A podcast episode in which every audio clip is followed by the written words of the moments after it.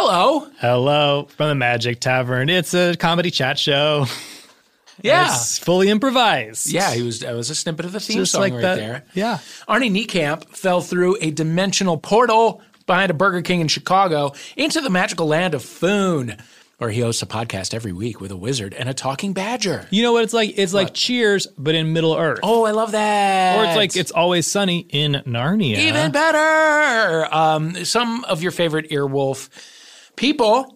Uh, have been on recently. Paul F. Tompkins played a fancy fawn. Uh, oh. what is he going to play? A regular fawn? Of course Paul F. Tompkins not. we're talking about here. Lauren Lapkus as a shy genie. Ooh, Sean and Hayes from Hollywood Handbook as mole warriors. Oh, and our baby girl Tawny Newsome as an angry teenage elf. Oh my God. Plus people from outside the Earwolf ecosystem. Jesse Thorn, Jordan hmm. Morris, hmm. Alex Goldman, Jordan Klepper, Scott oh. Adsit, Travis McElroy. Guys, t- come come hang out at the tavern with your new best friends. You can start at the beginning, follow the whole story, or you can jump into any episode that sounds appealing. It's really up to you. It's Hello from the Magic Tavern. It's every Monday on Stitcher or Apple Podcasts or wherever you listen.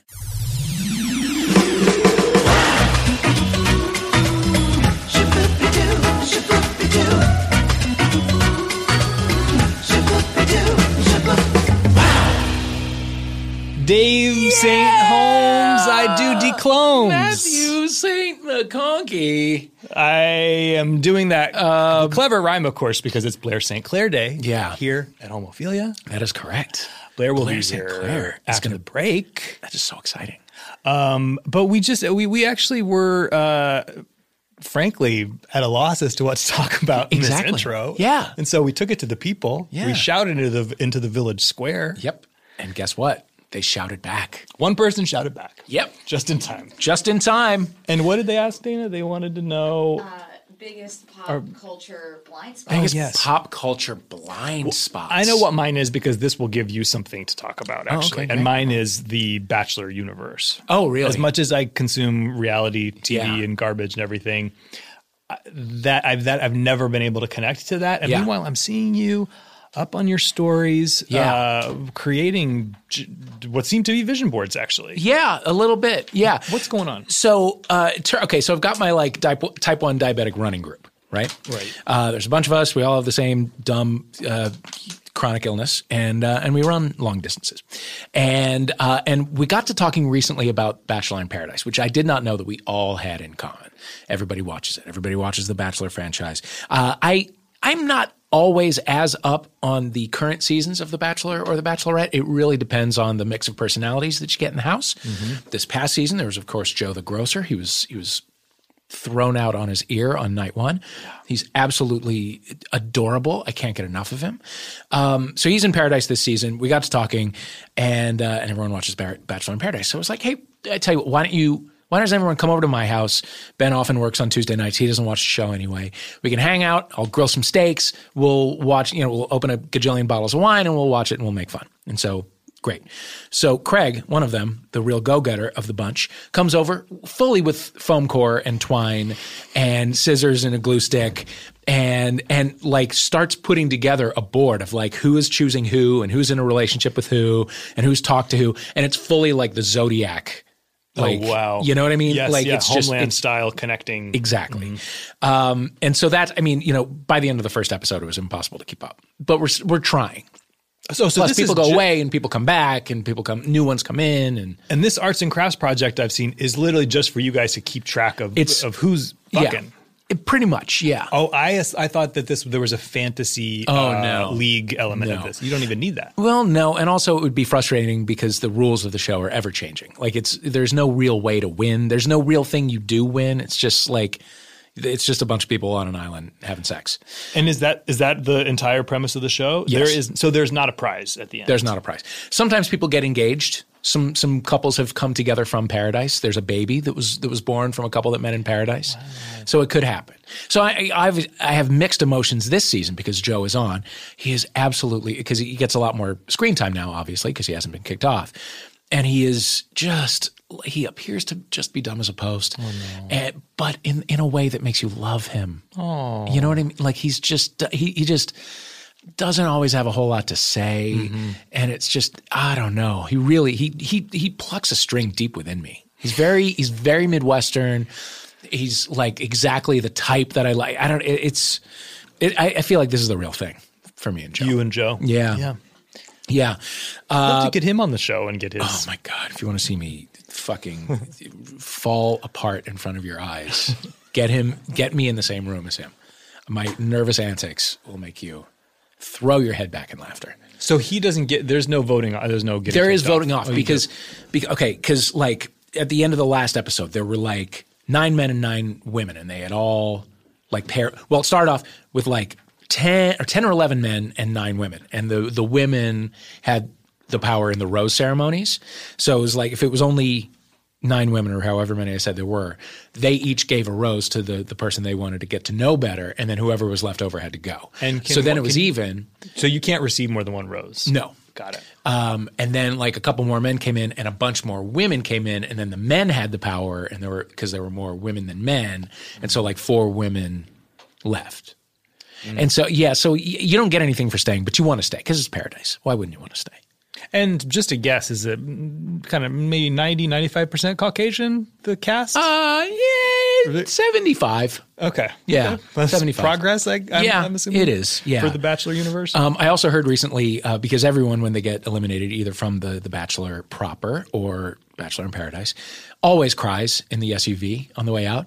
Somebody told me recently that they the producers just drive them around until they cry. yeah, yeah. Like just they go around and around in a circle until what they're crying about is like I want to not be in this SUV anymore. I'm s am hungry. My blood sugar is low. I'm dying. I'd cry too. Yeah. Anyway, I, I, I- that doesn't sound like a recommendation, but it's a fun show. So if you feel like coming by for steak and you know Tuesday nights. you're more than welcome. Tuesday, it's Monday and Tuesday nights. Oh, wow. Tuesday we can watch the highlights of Monday, then dive right into Tuesday's episode. So what's your uh, Um, blind spot? Okay, this is a thing that I um I don't know that I, I don't think I've said out loud in a, in a public space. Um, and it's kind of one of those things. Like I feel like I'm one of those people who, like in Big Little Lies, like I'm going to um, like sell my virginity. Um, I've never seen any of the Godfather movies. Oh, wow. Yeah. I Also, never seen The Big Lebowski. You've not seen them either. No. Really? I, you I can't. I think I maybe I've seen part one. I don't remember Okay. if I finished it. I've never seen any of them. And they're, I mean, that's a huge thing. Yeah. You know? Yeah. Um, and I know references from them and how to use those references, but Of course, just you never know seen that there's a horse head buried in the bed. Or, I yeah. mean, hidden yeah, in the bed. Yeah, yeah, yeah. And I know Fredo, like you call somebody a Fredo when they do the thing. I, Oh, I yeah. forget what. I don't but like have- I don't Donald J. Trump is kind of our Fredo right, Junior. Uh-huh, Kind of our Fre- I know. I know the. I'm conversant in it, sort of. So it's I mean, almost like not, but you don't need to watch it. well, I guess I should. But now I want to like I, I need to get like Decider or somebody like that to like pay me to watch Yes. it and write about the experience of seeing it for the first time as a man in my 40s in 2018. Um, but but I also I am loath to give up the thing where I say I've never seen any of the Godfather movies and people go what and get all like bent out of shape. Uh-huh. Like that's that's kind of You fun know, for me. you are not getting that reaction from me. Well, yeah. I've got a thousand blind spots anyway. So. Yeah, The Big Lebowski also is a big one. I've never seen that. Oh, And I don't that- uh, want to necessarily. I, I, I don't think you're missing a ton. Yeah. I, I like the dude's um, aesthetic. Yeah. I like be, spending life in a robe. Sure. You know, that appeals to me. Aspirational. yeah. But otherwise, Yeah. that's that's the whole movie. What else? far as I'm What's your. Godfather besides the Godfather? I think yeah, I don't think I've seen, I think I've seen some of part one, not the other ones, but I've never seen. um I don't know. I've never watched Breaking Bad. I've never that- watched yeah. Game of Thrones. yeah. Um The Wire. Tried a couple times. Me too. Me too. couldn't follow the. By the end of the pilot, I was like, well, I already don't know what's going on. Yeah. I, I, I can't. I don't know that I can commit to And You know. Yeah. I had somebody's season one DVD box set for like a year and a half, and I, I, I liked it. and I knew that I would like it, but oftentimes with stuff like that, it's like, do I, can I spare this like three months Exactly. to hack away at this thing that I know I'm gonna like? So maybe people should should weigh in. Uh, listeners, just Yeah. let us know if we had to choose. Should we watch the Godfather movies? Yeah. The Wire. Yeah. The well, you've wa- the other things you've seen. You, you've seen Game of Thrones and Breaking Bad. I have, yeah. Yeah. The Yeah. Sopranos.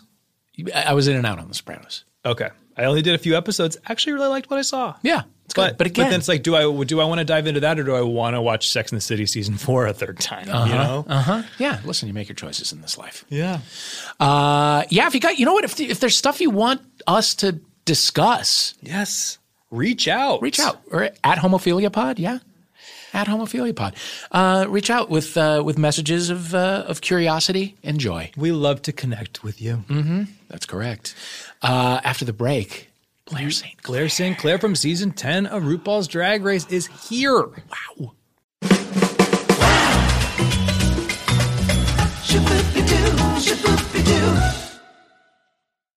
Dave. Yeah. Big, big, big, big news. Tell me. Shameless. Yeah. The Showtime show is coming back. Guess oh. who's going to be a guest star?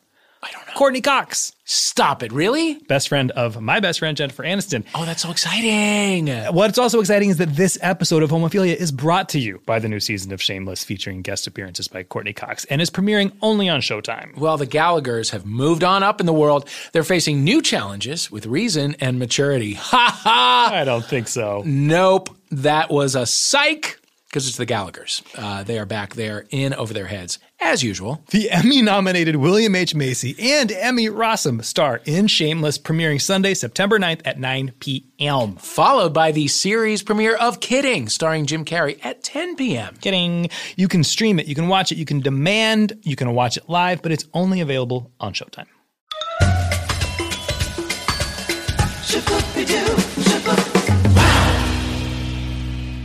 Folks, we are back. Blair St. Clair. Blair St. Clair's here. Hey, I'm Hi. so happy to be here, guys. Literally in town, you were saying for another hour? Yeah, probably for about another hour, hour and a half, and I'm jet setting onto the next city I'm going to. Wow. It never stops. It never stops. The life. And but you're New York based normally, right?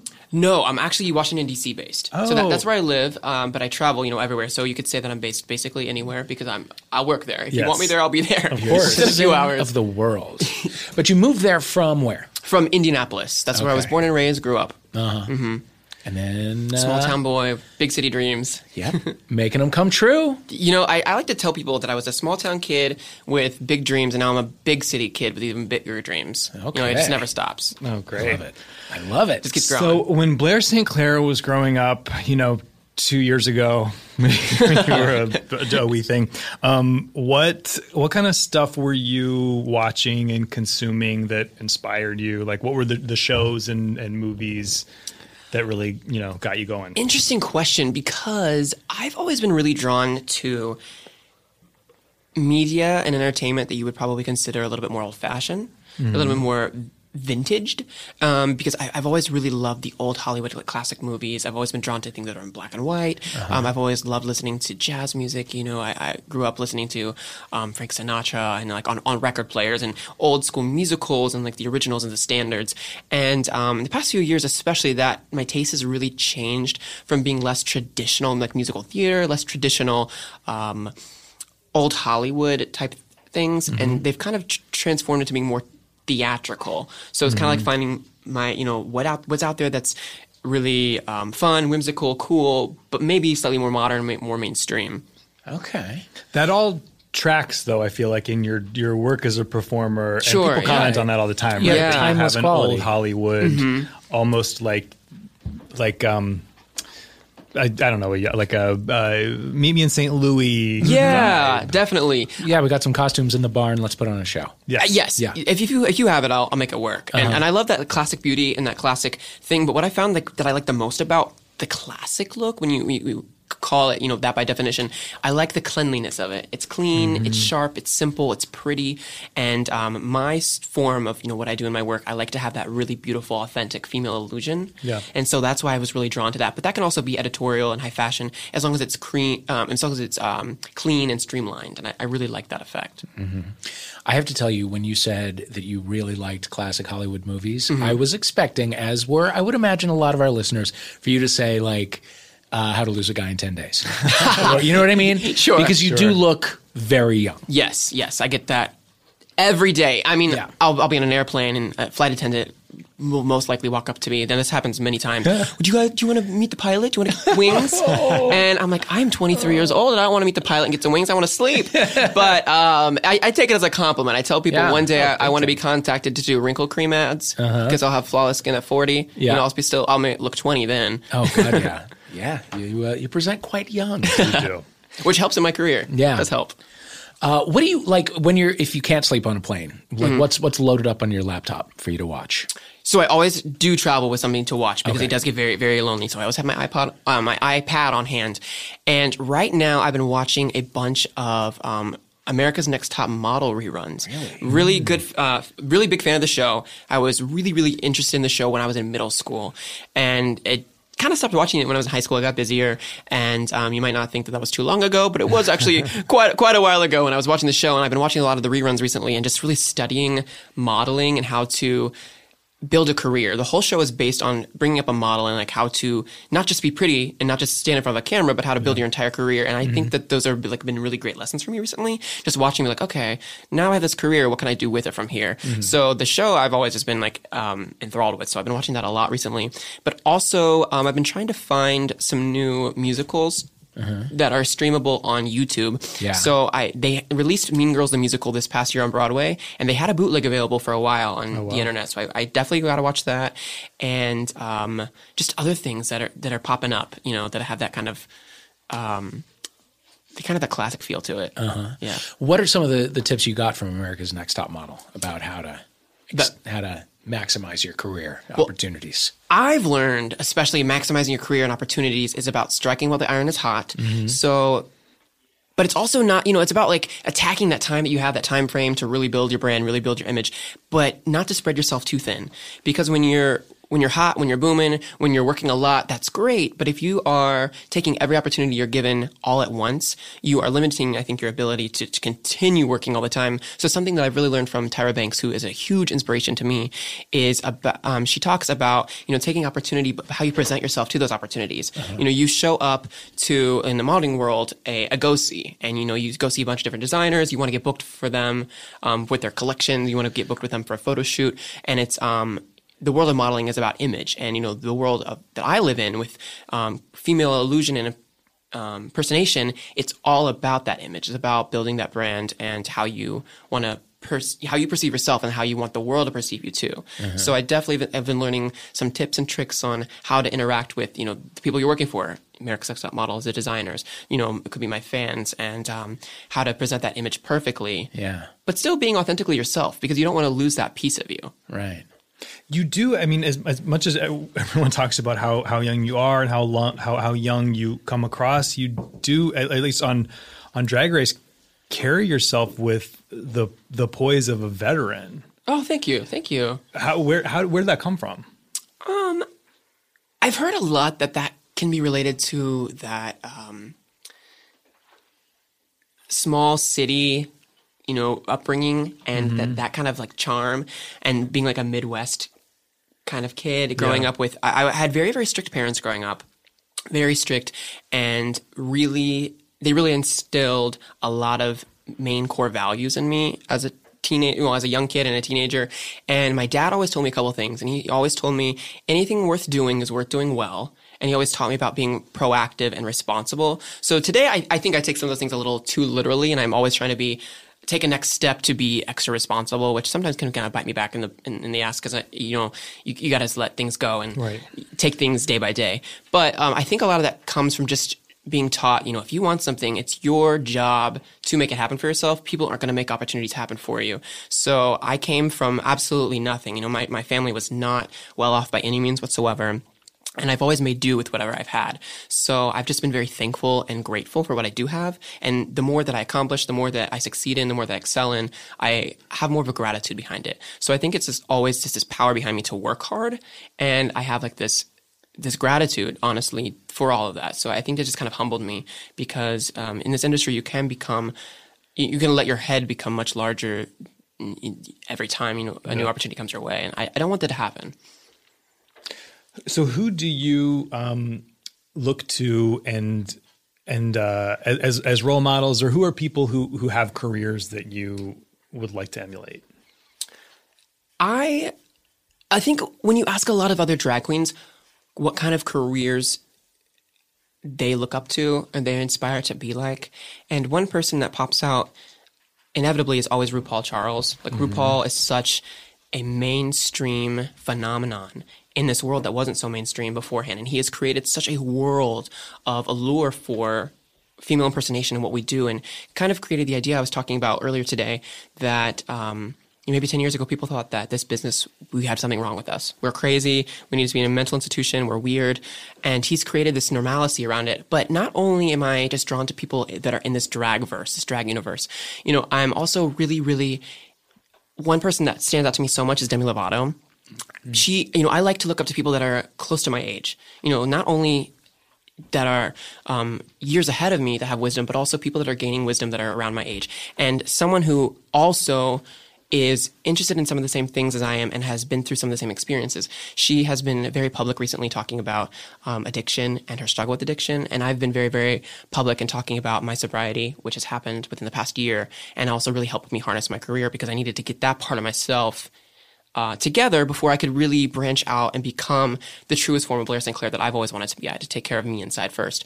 And so that's very inspiring when you hear someone who is so incredibly popular in mainstream music, so incredibly in tune with themselves that they can say, hey, you know, this is my struggle. This is what I'm going through and be an inspiration, but also be incredibly talented. So I like to focus on, I think so many people do focus on negatives. I like to focus on the positives. She's incredibly positive, incredibly inspiring and inspirational for the music, the talent, what she does, but also for who she is. And I like to look at the people who are truly inspirational and, and around my age age range. That I like that a lot.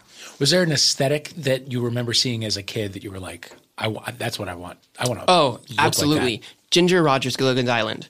You know, Really? you see, mm. yeah. I, I grew up watching all of the black and white TV land uh-huh. television shows. So you know, Sure. Leave It to Beaver, The Brady Bunch, like all those things that you know came out really um, quite a while ago. Mm-hmm. I remember watching Gilligan's Island especially, and I was like, that woman.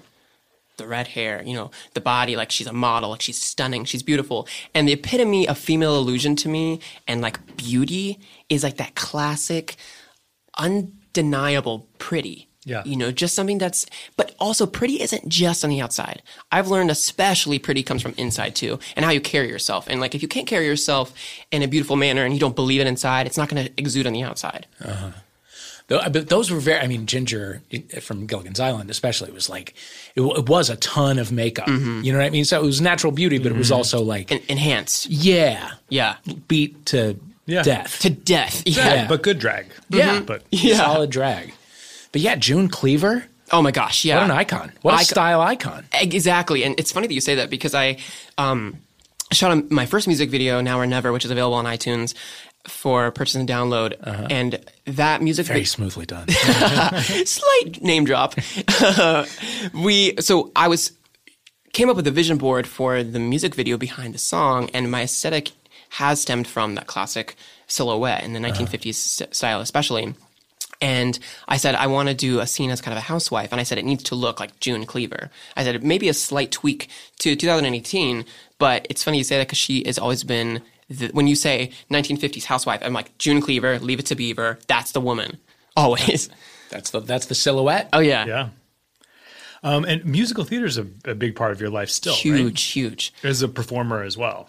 Um, yeah, it is as a performer. It's interesting because where I am normally used to performing, and it's it's a lot of clubs, a lot of bar venues, and when when you, when you're performing, a lot of times like some of the audience members aren't as interested in a musical theater production. You know unless you're going to a venue that is specified in a theater setting where they want to see a theater production those are the best places to do it. They also have the best setup and equipment. You know if you want to sing live and um, at a club you don't have the feedback monitors to hear yourself singing. You don't have an earpiece or anything a headset microphone. So i still love musical theater but i'm trying to make my own musical theater if that makes sense. I'm trying to define what is musical theater to blair st clair and what that has been recently is the idea of theatricality. And so it's like, okay, I can maybe sing pop music. I can maybe do something that is fun and really, really current in the media. You know, you think of someone really current, you think of like Nicki Minaj, you think of um, Ariana Grande, you think of Cardi B. I'm like, okay, cool. Those are cool pop icons today. Now, how can I make it theatrical? Well, that can be my costuming, that can be my makeup, that can be my performance and how I sell the song if I'm going to lip sync to it. And I just wanted to tell my performance needs to tell story. And story, I think, is related to musical theater. That's how I kind of make the connection. yeah. Um, and you mentioned a vision board earlier for Mm-hmm. a music video. Do you do you have a vision board for life? For life, um, if you did, theoretically, what would be on it? What would be on it? Well, I uh, definitely am a control freak by nature, and um, that has definitely bitten me in the ass many times because I try to over anticipate what's going to happen sometimes. Right. So I try to like hold back from creating vision boards for you know things that I can't control. But if I if I had to like create something perfectly for right now, I would continue my dreams and my goals and aspirations. I want to be the first drag queen that is signed with a major record label. And I would like to also take that as far as being the first drag queen played on the radio and um, as well as appearing in large mass-produced magazines a- as a print work model, whether that is the cover or like a nice six-page spread. That those are some like really really big uh, career aspirations. Um, I also want to get married. I have a boyfriend, and we we want to get married and. Um, raise our, our our dogs together and uh and, and i think like that's all i want to focus on for now and then let the rest kind of do its its work you know just keep staying active and working hard but i know myself enough that if i have like a super large specific goal in mind and let's say it's like very specified for two years from now if i don't hit it i'm going to be frustrated so i want to keep it open enough but have plan for the future you know versus just being stuck on it Matt, Matt, I have to ask, do you have a vision board? I no, but I I did make one once uh, with uh, homophilia guest Dennis Hensley. Really? he once had a vision board party. Made one, had a great. time. Yeah, there was, of course, a lot of Jennifer Aniston on it. obviously. oh of course How much Stunning. of it uh, were you able to manifest? Well, th- in theory, all of it, because Yeah. I've thought a lot about Jen since then. I've talked Sure. Uh-huh. a lot about Jen since then. So in a way, I've made it all come true. I love it. One could argue. Because I have some foam core and a glue stick and scissors in my office. I'm ready to go. Have you ever But made it's one? been sit- I never have. It's been sitting there for like six weeks. Now, would your I vision board look like a crazy web that has like arrows pointing all over the place? Would it be very linear and spaced out? How would yours look? I think it would look like a high school locker. Kind of, You know what I mean? Just pictures here and there. Mine would be like You a, know di- what I a mean? Venn diagram of like contrasting things and things that work in the middle. All kind of, it'd be very. li- I'm very linear, very Oh, ty- very see, type that's very A, smart. very type A. Mine would just just, like be pictures. a lot of very like um, on the nose magazine cutouts. My Yeah. Room, like growing up, was essentially a giant vision board. Oh, that's cool. The covers of Entertainment Weekly all across the room, and Uh-huh. What was it? What was it? Blair St. Clair's teenage bedroom like? my teenage bedroom.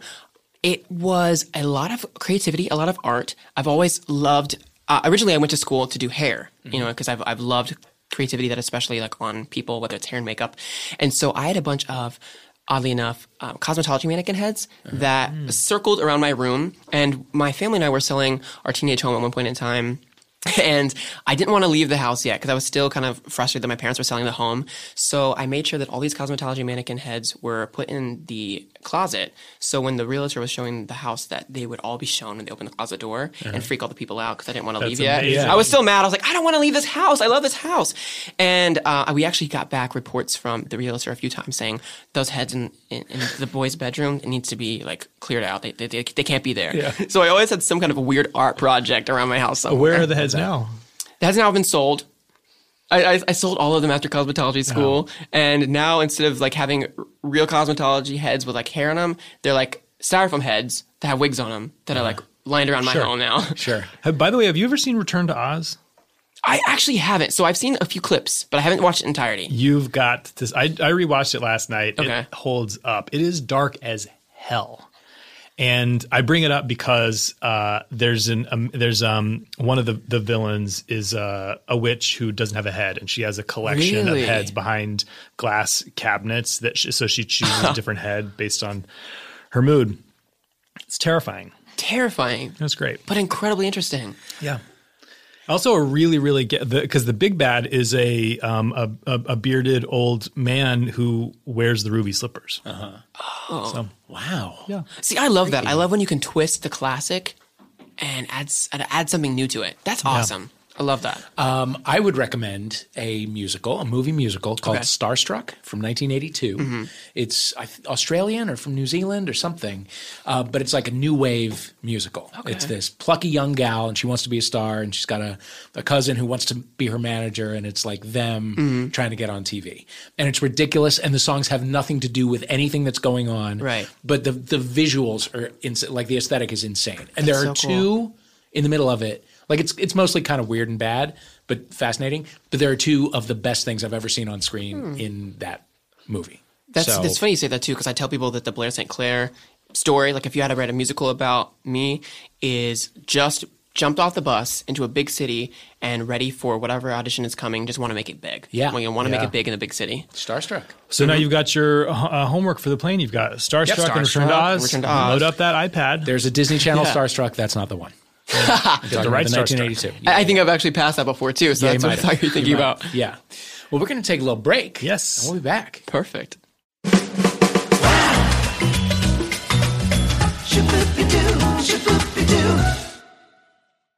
Meow. Is that your cat? That's my cat. Oh, that's very convincing as a cat.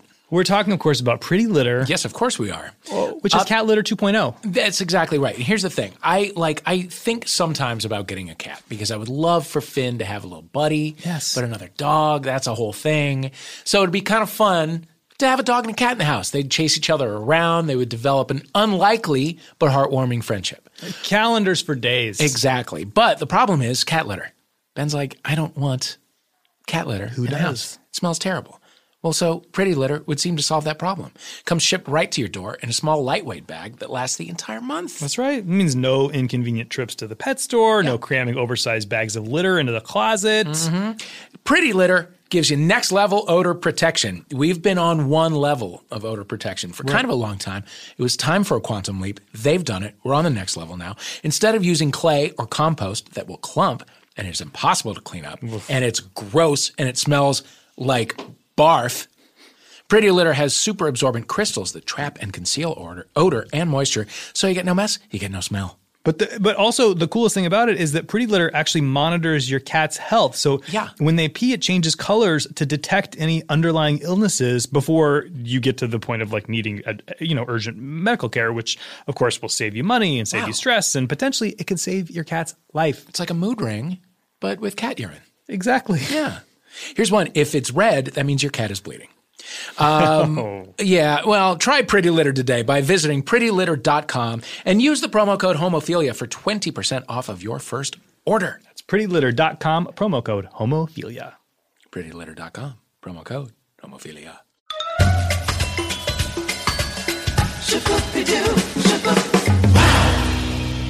Hey, welcome back. We're back with Blair. Do you feel refreshed? I do. I surely do. Got Okay. my coffee. I'm ready to go. Got Good. the jitters. I'm telling you, that cold brew is no joke. Oh no, it's not. It, it's getting me together. Yeah. Let's take It is advantage of tearing it. me Let's up. ride Yes, this yes. out. It's tearing me apart at the cellular level. That's hard to say. Um, so you mentioned a boyfriend. Yes, yes. Is he in DC? He is in DC. He is fantastic. Is he? Fr- eh, did he bring you to DC? He did, yeah. So um, he's always kind of lived in the area, and he has family that lives nearby. So now I'm not. I don't live close to my family anymore. But he, I love the area. I love DC, and I love living with him. Great. Yeah. How long?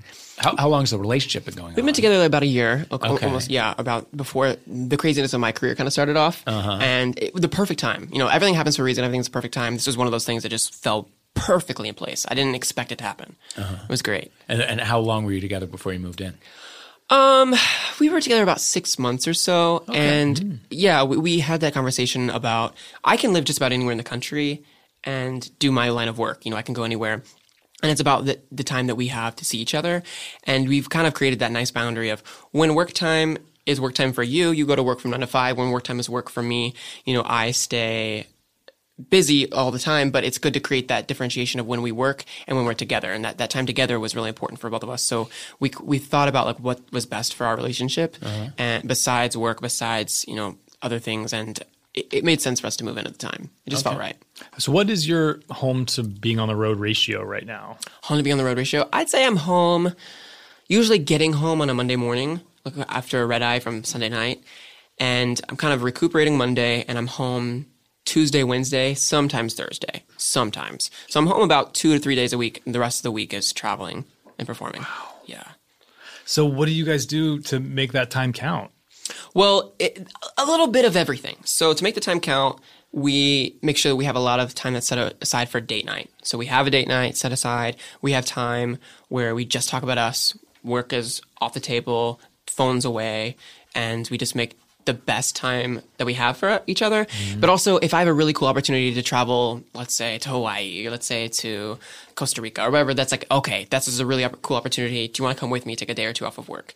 Now, those days are few and far between because it's healthy to have some time apart and it's yeah. healthy to, you know, because when I travel, it is for work and you have to be on in, in, in your job. So we, we make as much time that we have really, really count. Is it a challenge for him to date someone who's such a you know public figure? Um, I think you'd have to ask him that question, yeah. but I think that you can separate. We well, he does not date Blair St. Clair. You know, we make sure that that's said very publicly. He supports, loves, and um, will always take care of Blair St. Clair because that's inevitably a per- part of who I am. But he dates the person behind all the makeup, and you know that's how we fell in love was when the makeup was off. And so he wants the best for me in my career, but he knows that he would do it, it whatever it took for me. How did you guys meet? Uh, we met online, just like just about anybody else, sure. and um, just get started a really good friendship, really good friendship, and just started talking, and um, it just spun from there. I think the best relationships do start as friendships. You know, when, when there's no intent. Mm-hmm. You know, I mm-hmm. think a lot of people do go on dating sites today, and they're like, "I want that relationship. I want that perfect thing to fall in place." And when you're forcing it, it's not going to happen. And this was just by chance, by accident. Yeah. Yeah. But you moved in six months after you met him. So that was a quick friendship. It was, yeah, yeah. It was like it you was had a really quick. good weekend of being friends. And then, okay, we, we, we, got, we, got, that out of the way. Yeah, it was, it was, it was just a bond. You know, when you meet someone right away, and um, it was a nice connection. Okay. You know, I, I have less connections um, very intimately with people today because a lot of times I run into those instances, instances and those situations where um, it's not as easy to create a really true solid friendship as it might have been a year and a half ago. And so when you find those instant clicks, you want to hold on to them as much as possible. Right. So yeah, when you meet people now, you kind of have to worry about what their intentions might be. There's definitely a bit of that. Yeah. There's definitely the worry mm-hmm. and and the trust right there. Mm-hmm. But I've learned a couple different ways to kind of you know set those things aside. You can kind of like meet someone and tell right away if, if if they're genuine or not. I think most people can say that. You know, you look into someone's eyes, you talk to them. Now, granted, everyone almost wants something from everyone in the world, and that's totally natural. You know, you call someone because you want to go to dinner. You call someone because you want to borrow something. It could be very small as that. You could call someone because you want them to take photos for you. You know, you could call someone because you want a job from them. But almost we always, as humans, want something or need something from other people. And it's, so I'm looking for the people today that want just my friendship. You know, just want friendship, just want love, just want um, those things versus just, you know, the the business stuff. Yeah. How? When did you first realize that your life had changed? Once once Drag Race started airing, was there like a moment where you're like, oh boy, it, new territory? I had like two different moments. So the first moment was when I got the phone call that you're going to be on RuPaul's Drag Race. Yeah. And I broke down. I, I was just like, this is the moment that not my life is changing, but I have the ability to change my life. Where were you? Um, so funny story.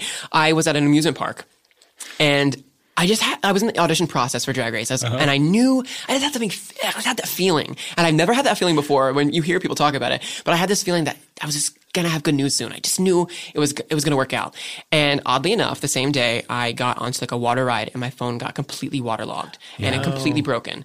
And so I went back to my house the next day and I had gotten an email because my, you know, by this point in time, my phone was broken. And it said, Hey, this is World of Wonder. Please give us a phone call at your soonest convenience. And they sent like a phone number to call. So I rushed the next day to the Apple store to get my phone fixed. And as soon as my phone was fixed, I called like, Hi, this is Blair. Like, I was told to call you guys. Um, I don't know what's happening. Like deep breathing and just convulsing basically and they're like we just want to tell you that you've been cast on RuPaul's Drag Race and we haven't been able to contact you. I was like not only did I get the phone call but you couldn't contact me like I feel terrible. But um that's when I I just broke down crying because it was just such a relief. It was just such a happiness because that was the moment I was like, this could change my life. Yeah. And it's in my hands to do that because I'm going to go on TV. There's so much opportunity to take advantage of. And the other moment was when the show officially premiered on television. Seeing myself on TV, walking into a bar or walking into, you know, an airport even, and people recognizing you, and I was like, oh wow, this is weird. It doesn't feel weird for me because I'm watching this and this is myself, and I remember going through those things. I was there when it happened; it was recorded, but watching it played back and then watching people recognize you, that was when it was weird because I was like, oh, okay, I'm not just watching this by myself at home thousands, even millions of people are watching this on television. And that's when I knew that like life is changing. Yeah. Yeah. It was weird. And before you got the phone call and you knew life had changed, but what, what was life like before then? I mean, I, I, like specifically as a performer. I mean, you you were doing drag. Yeah, I was. Um, life had gotten very hard right before I got that phone call. And, you know, a lot of people say that life gets hard before it gets better. Mm-hmm. And I think that's true. Sometimes it was 100% true in this case. And that past year, I had like lost two grandparents that I was close to. I had lost my job because I was working in a salon and I just wasn't able to put in as much of the work that I wanted to. And I told them, I was like, I can't do this. And also, I can't also, I can put both things into my, my full time job in the salon and my wanting to make a full time job in the drag world and I had to choose. And they're like, you need to choose. And I chose drag because I knew that that's what I, that was my passion, my number one, what I love doing. So I really kind of like lost out on that main income. And I was really, really working for like $25 gigs to mm. pay rent. And there were many weeks where I would be making no more than $100 a week to pay rent, pay utilities, pay everything, pay to invest in drag and to invest back. And so I was doing these $25 gigs for maybe 50 people in an audience. And I was making no money. I was very frustrated and stressed, but I was very happy with what I was doing. I loved what I was doing. And I just kept putting good vibes out into the universe and I kept working very, very hard on that audition tape to send into the producers just to show my passion. Because people ask, you know, well, what, what, what made your tape stand out? Why do you think that you got on Drag Race? And I said, I don't think I sold them who Blair St. Clair is. I don't think I sold them why I want to be on TV. I think I just sold them how passionate I am about this career field mm. and how I know that I can use this to build a brand and to, to just, I, fa- I had fallen in love with it so long ago and why I continue to love it. And I remember telling my mom, before I got the official phone call. I said, if it doesn't happen this year, I was like, I don't know what I'm going to do the rest of the year. I was like, I have to figure something out. And it's jeopardizing that idea of living happily and doing, you know, living my, my passion, but not really being able to fill my passion, my, to fulfill my passion with the amount of money that's coming in. Or do I, you know, turn to doing something else and kind of giving up this idea until auditions roll around another year from now. So I, I was really lost, but found at the same time. yeah, I'll say.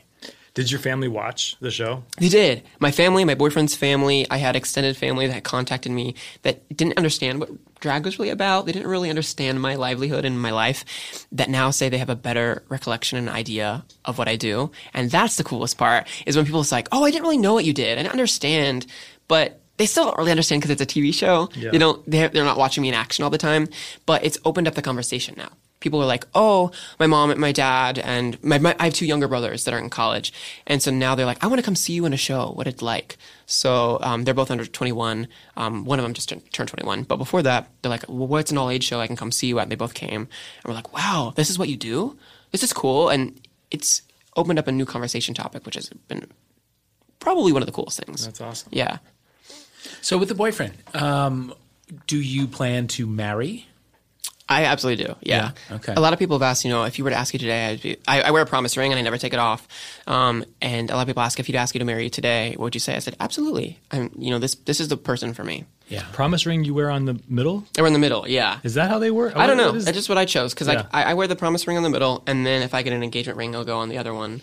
And um, I think being gay and the idea of engagement, people wonder who's the one to propose, who's the one to accept a proposal. And what I would like to do is, in a perfect world, I'd like to be proposed to. Yeah. And then I would like to wear that engagement ring. And then um, on the wedding day, I would like to do like the wedding ring opposite, something like that. Like I would create, like try to create something back and forth. that makes sense. So if you if he proposes, mm-hmm. you're getting an engagement ring. Then is he also getting one in the in between time? So I think I want to use the engagement ring as a wedding ring. Uh huh. Like switch it out. Oh, so you Not wear wear, both. wear the engagement ring during the engagement. Engagement. He would go. He would not have a ring, but then on the day, Oh, it's, it's an idea. I'm not sure. I guess I haven't thought thought it through all the way. Well, I mean, listen. Yeah, I- I'm just waiting for him to ask. So if you're listening, Just- I'm if you're listening, curious. baby, I'm waiting. I tell him that all the time as a joke. I'm like, I'm waiting, I'm waiting. No, I'm kidding. I get that question all the time. You So, do? Like, who's proposing to who? Yeah, I'm who's like, proposing? I don't know. Yeah. Ask him. anyway, uh, he, Michael, my boyfriend, by the way, said to tell you he loves you. Mm-hmm. Oh, thank you. Huge fan. We we have we have been trying to get you for some time, and we were at DragCon. You were very busy. Yeah, we did crazy interview busy. Dusty and had an amazing conversation. Dusty's amazing. Yeah, That's fantastic. Good people. you had a, a killer lineup in your season. That's the hardest thing because it, we had such a stat cast of personality. Yeah.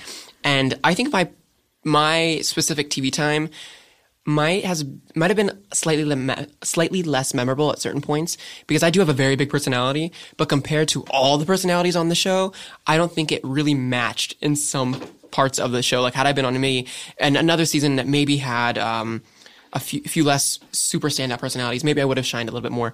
But I was I remember filming, I was very reserved.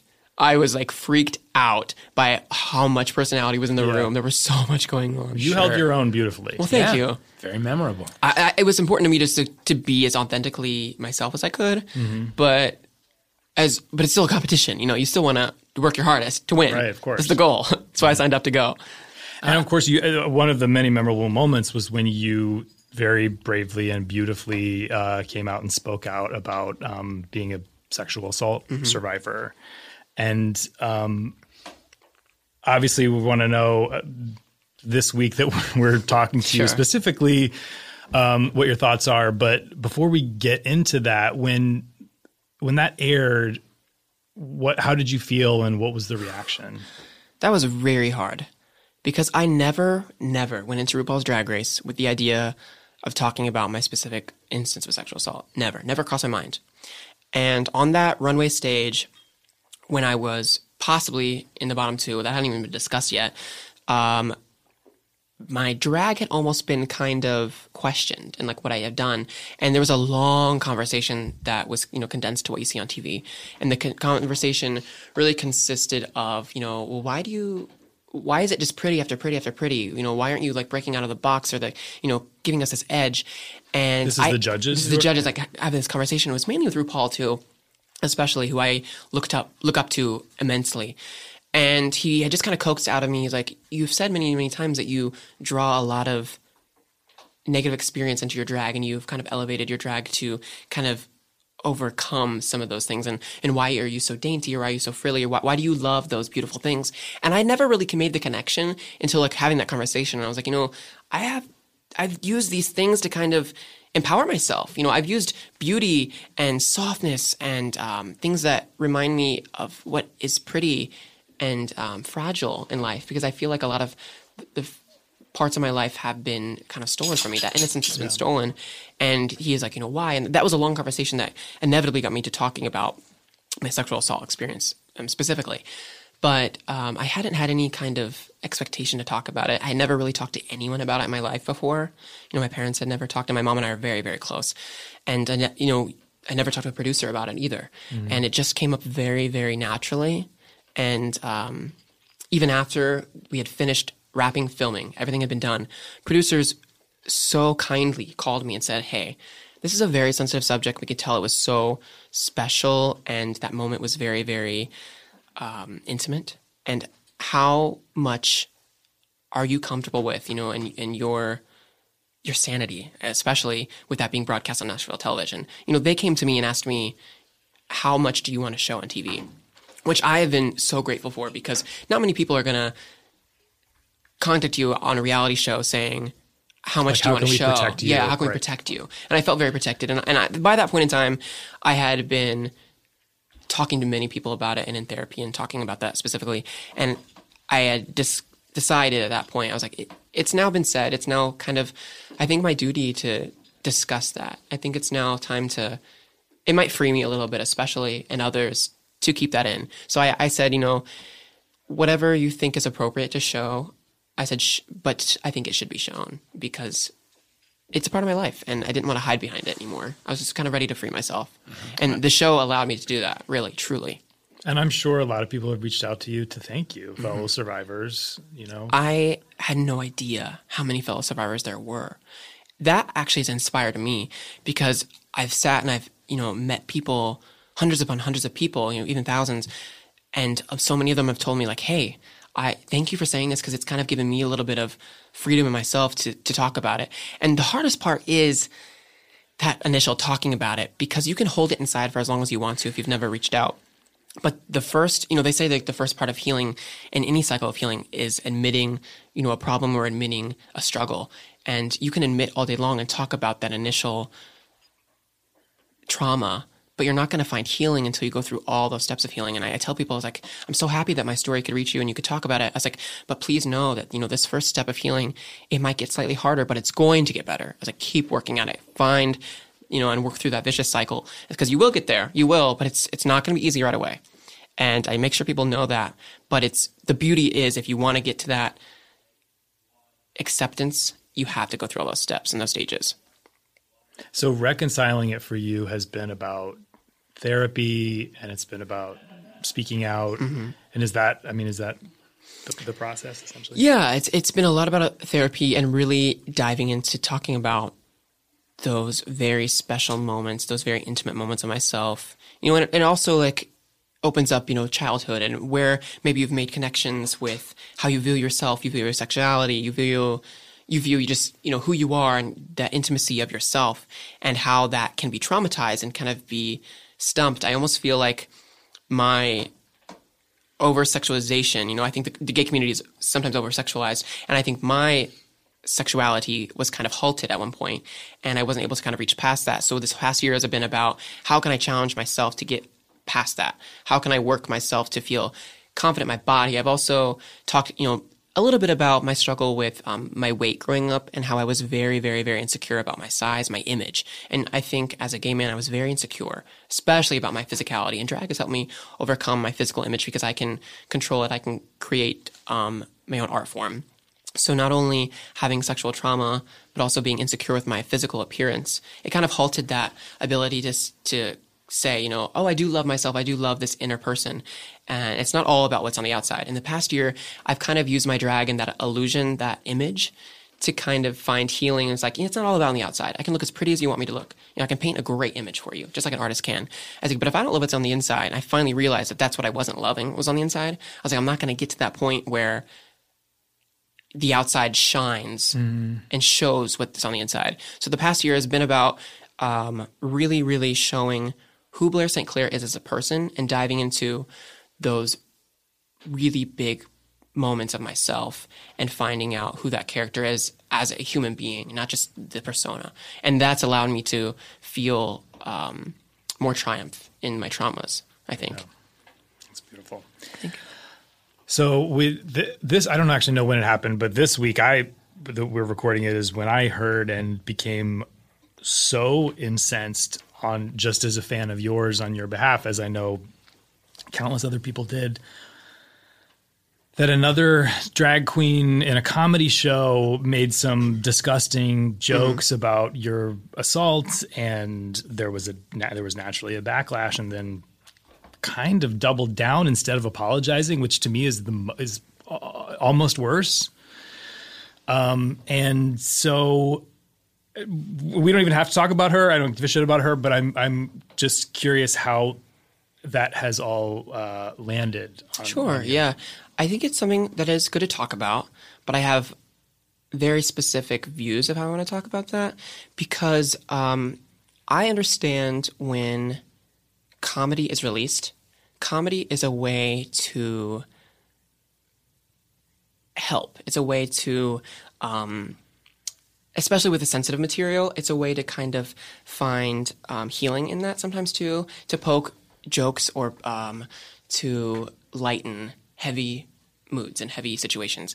And I think that I don't want to be oversensitive in in that way. Like I don't want to say that some you know you, as a comedian you cannot say certain things uh, because that's not true. You know, I think there all subject matter is on the table. And especially myself, I have put my, you know, if you have to think about me, my career, what I've done in the community, I have put myself in the world with sharing my stories as in hopes of changing other people's lives. But that's also in double effect, I am sharing myself with the world. And now that's open topic for conversation. Whether you like it, you don't like it, whether you want to make a joke about it or not, I'm putting that into to the universe. Now, do I think it's appropriate to make to say something about my specific instance in my sexual assault and make a joke of it. I don't. You know, I, I think that's inappropriate. However, you know, I think that um, it can be done. I don't think that's ever, you know, ever making a joke of rape is funny. You know, I'll make sure that's said on the record. I don't think it's funny, but I don't. But I also want to say, in accordance with that, I don't want to limit what comedy can and cannot be because I think that that is insensitive in my, myself. So I, I do think that rape jokes contribute to rape culture and I think that is, in point, the truth. You know, and I'm looking at what the truth of the matter is. You know, there are less victims that come out, you know, and say that there are things that are happening to them, or not even coming out publicly, but coming out to that one person that can help them. You know, if, if it's just one person, and if they're afraid or scared, those jokes that are in accordance with that, you know, can can definitely make that fear present. So I think that I don't want to limit what comedy is and is not, but I will say that if you want to question my struggles and want to question my story and put that into the universe, that's where I find a personal problem. And that was, and it was a, a personal joke. It wasn't It was, just yeah. a general rape Yeah. joke. Mm-hmm. Was, Yes, and and so the, and so in in my statement back, I, I I basically just said very broadly, not to specifically pinpoint that's that comedian, but I wasn't going to say, oh, you owe me an apology because I I don't think I'm owed an apology. I think I am just my due diligence. What I can do is just stand up for myself and say, I think it's inappropriate. I think it was definitely pinpointed toward me, which I think was an inappropriate jest, and I don't think was done correctly at, at all. But um, you know, I, I don't need an apology today in my life to be to know what's right. Yeah. I don't. You know, I, That's incredibly generous of you. And but but, but you know, I, I hope that people would can see the sensitivity of the issue and understand. I'm not asking for for rape. You know, I'm not, I'm asking. I'm not telling people what comedy is and is not. yeah. I'm just saying that there is a sensitivity sensitivity factor for specific jokes, and I think that can cross a line. But um, I'm not mad, I'm not angry, and I'm not personally hurt because I am secure enough in myself and my stories, and I know that I'm finding my own healing, and I don't need an apology to help me find more healing because I'm doing that on my own. And so I think that's a sensitive topic to talk about. But unfortunately, it has brought the topic so nationally and it's brought it out that this is apparently what we needed to have this conversation. Yeah. And if we're going to have this conversation, well, I'm not going to thank that comedian for bringing it to light, but I am going to use this as a platform to talk about because it is important. It's very specifically important to myself. And I'm not going to, you know, I'm going to make sure that it's talked about, make sure that it's brought to attention. You handled the situation like a classic lady. You do. You absolutely are. I, I, I just don't think it's appropriate to lash out. And I don't think it's appropriate to demand an apology because that is. uh, Today in my life, I live for me. Yeah. I don't live for other people. So if someone makes fun of your haircut, are you going to be happy because they apologize to you, or are you going to be happy because you believe that your haircut looks great and you're just going to find your own beauty in it? You mm-hmm. know, But you're looking at me and you know I have a bad haircut. So that's a tricky, that, I can't answer We're in a murky area. Yeah. Oh, Blair St. Clair. Blair, Blair, Blair. I, I, I still want an apology for you, even if you don't need one. Is that a strange response? Mm. Is, is that I, No, I don't think it's strange at all. I think I think everyone has had a different kind of reaction to that. And I've been victimized enough in my life. I don't stand to be a victim anymore. Today I'm no longer a victim, I'm a survivor. And that's the way I choose to be every day. So you can apologize on my behalf if you'd like. And um, I thank you for that. But today I am secure in my own life and my own self that, you know, I'm not going to, I'm going to continue not making this such a personal remark. And I'm just going to continue living my life as it never happened. but still speaking about love for Yeah. everyone else, about love and equality for everyone else. Mm-hmm. It's beautiful. My God. You're a role model and a hero. And an icon. Yes. Oh, thank you. And and overdue for a, uh, a road trip to Pomona. So Yes. we're gonna, we're gonna I am. Yeah, we'll let you let do you that. out of here. Uh, Blair St. Clair, thank you so much. Thank you very much. I appreciate it. It's been great talking to you guys today. Thank you. Nice. Seriously.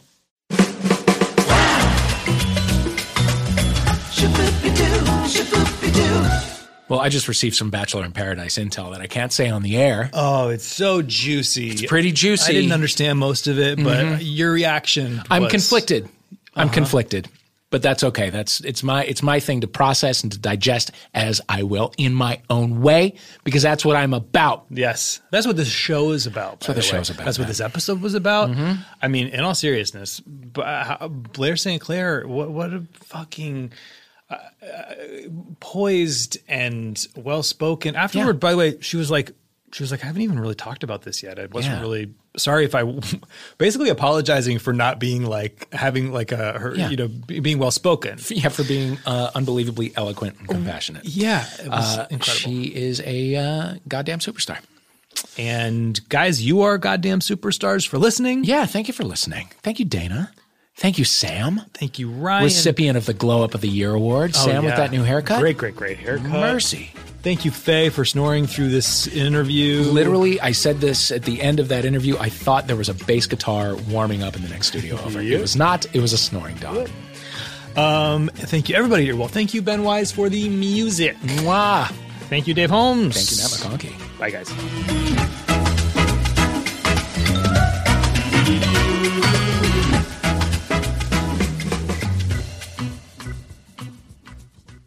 Well, this episode is brought to you by the new season of Shameless, Featuring Courteney Cox. Featuring Courteney Cox, Monica Geller, to you and me, Mm-hmm. premiering only on Showtime. Guys, the Gallaghers have moved up in the world and are facing new challenges with reason to maturity. Just kidding. Oh. Wrong show. They're over and they're over their heads as usual, and that's why we love them. That's right. William H. Macy, he's been nominated for an Emmy. Emmy Rossum, she hasn't, but her name is Emmy. They star in Shameless, premiering Sunday, September 9th at 9 p. Am. You can stream it, you can watch it, you can demand it, you can watch it live, but it's only available at Showtime. Hey, this is Arnie Niekamp from the Improv Fantasy Podcast Hello from the Magic Tavern. I fell through a dimensional portal behind a Burger King in Chicago into the magical land of Foon, and I started a podcast. Season 3 has just begun with a brand new adventure to defeat the Dark Lord. If you're a new listener or you've fallen behind, Season 3 is a great jumping on point, and we've got great guests like Justin McElroy, I sound like a fancy college professor. Eight nuts.